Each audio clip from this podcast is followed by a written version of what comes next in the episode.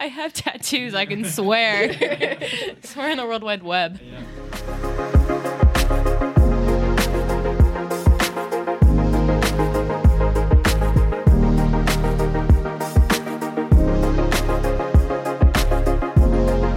So up next, we have three first timers Sean, Katie, and Ella uh, at the IPG Media Lab uh, here to talk about uh, their experiences. So, uh, with that, I'll have each of them introduce themselves, starting with Sean. So, Sean, welcome to Floor Nine. Thanks, Scott. Um, so my name is I'm Sean, uh, formerly human resources business partner, and this is my first lab experience at CES. Everyone's laughing at me, so it's fun. Reintroduced myself after being introduced. This this is exactly what needs to happen at the beginning of a podcast. Um, I am Katie Geisreiter. Um, I am doing an immersion program at the lab. Um, I hail from J3. Um, I'm a planning manager there. And this is my first CES. Um, I'm Ella Barnett. Um, I'm new to the lab as well, about four months in, and I'm working uh, with Christina, Adam, and Richard to do all the cool strategy stuff. So, we've been asking everybody this uh, what was your favorite thing or two that you've seen this year at CES? Uh, this is a little bit uh, a selfish favorite, but um, I'm a big snowboarder, and uh, there was a product down on in the in the Eureka Park called Quickset. Um, anybody who's ever snowboarded and taken a ski lift, there's always a difficulty getting off the ski lift and pushing your way down to a point where you can actually strap in, go down the mountain. It's always an arduous task. Uh, this product had a binding that, uh, with a, a wearable watch like device, where you could unlock it and lock it so that you could shift your foot, relock your foot in place, and push as if you were on a scooter. Um, and it was meant to take stress off your knees. It was meant to uh, be quicker and easier. And uh, just as a fan of snowboarding, I, I thought that was awesome. For me, um, I wish I had a better answer, but Prinker I loved. Um, as a person that has gotten several super impulsive tattoos, it would be helpful to try them out prior to committing to them for my whole life. um, and I, yeah, just in general, um, that that that is my answer. I also the accessibility was. I, I liked the idea of bringing different medical devices to communities that aren't necessarily well served but Prinker also. Prinker is a technology that allows you to print a tattoo directly onto your skin um, in seconds, and it lasts uh, one to three days. The jury's still out on how long it lasts. I don't think we ever got an answer. Um, I think my favorite thing was probably I'm going to butcher this pronunciation, but uh, Chakratec.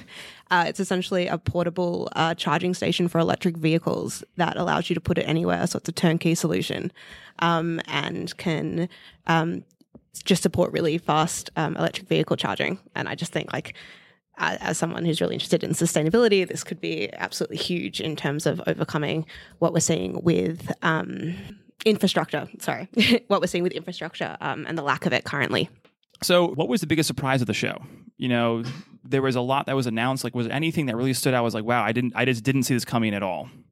So a lot of people have answered this question already, and I'm going to take a different tack um, because this is my first CES, and I'm coming from a very different place in our business in terms of human resources and this coming to the lab.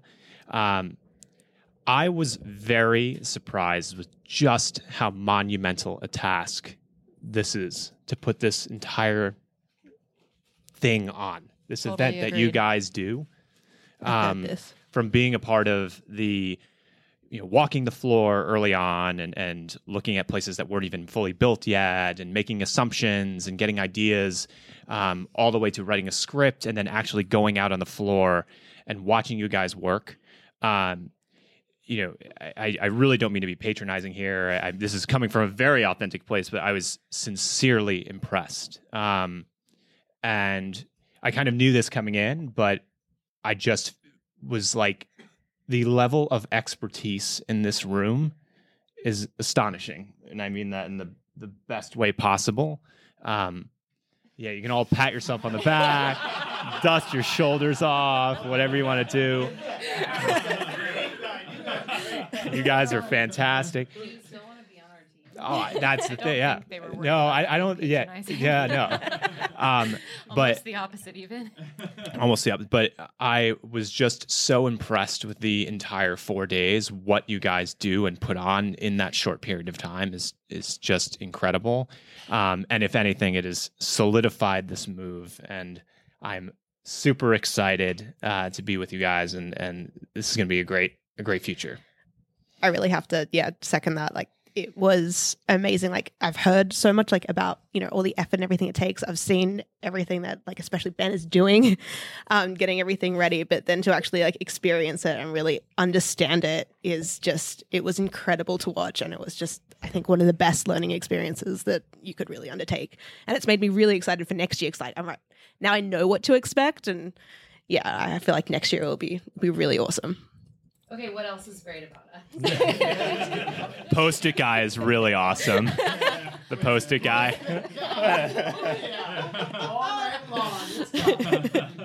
As a, um, some might call it a traveling scholar, but also, I couldn't remember the actual word, which fucking sucks. Um, coming from J3, it was really interesting to see how the team was working towards CES, having only limited exposure to what it was um, prior to coming here. Um, and just ultimately watching it unfold was was really cool, and also just seeing all of the cool shit on the floor the cool stuff on the floor. Well, great. So again, we've been kind of you know talking to everybody about this, but you know as we start to head back to our respective office buildings and you know our lives outside of Vegas, how can our clients and our you know coworkers and teams be thinking about how everything that like they learned and everything that inspired them how can they bring that back to their daily lives and uh, their planning and their work that is going to be going into 2020 I think I think there's going to be an element of having to take some risks, which clients are not always willing to do. Um, but it's at, at the same time that it is risky, it can be very rewarding and fun. Um, so there are a lot of new ideas out there, um, and I, I I think ultimately, you know, it's it's just kind of taking it, taking a stance, going after it, um, taking a risk, and seeing if it pays off. To Ella's point earlier, um, just thinking about how there are so many different industries on display here, I think an important piece of this is for companies to see what um, other companies outside of their um, own kind of siloed industry are doing and be able to take that as an inspiration and ultimately go back to their team with kind of a possible vision for the future and way forward um, in a way that they may not have necessarily recognized in their day to day. I mean, I guess just piggybacking on what both um, Sean and Katie have already said, uh, just really coming back from CES and kind of thinking about what made it so interesting and what made it so sensational and what they loved about it, and then trying to kind of connect to teams like like us, like you know, teams that will ultimately kind of expand their thinking in new and different ways, and and bringing CES the inspiration from CES out of that. I just wanted to make one quick thing going back to what surprises me, aside from this sensational team and all the work that they put into it.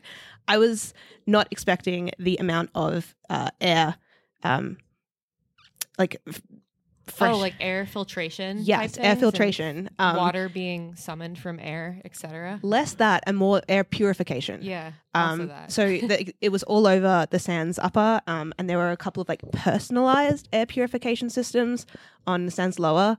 And um, I mean, I just find I was not expecting that at all. And in the context, um, especially with the Australian bushfires going on at the moment, where our entire country is covered in um, in smoke, it just makes total sense to me that, of course, this would be a thing, and understanding that pollution is a huge aspect around the world. But it just was something I was totally unprepared for and was really surprised and really quite delighted to actually see. I totally agree. That was like I was like that's weird kind of initially, but then thinking about it as like the climate continues to change and also being from the Bay Area where there are people walking around with the kind of smoke masks on all the time Exactly. and I don't think that you know what's happening in Australia now is so tragic and dire. It's it is ultimately a solution to an increasingly pressing need um, that I hadn't that hadn't occurred to me, and that just might be because I'm in my very New York bubble. Mm. But But I thought it was interesting sense. As well because like it was in the home, it was at a personal level, and it was like outside as well, just in like the general world. And I was like, okay, they're really there's obviously something there that is really covering all of those like that need is covering all of those aspects. I, I just also thought that was it on the casino floor. Am I right? just Vegas in general, really. Uh, thank you, and we'll talk soon.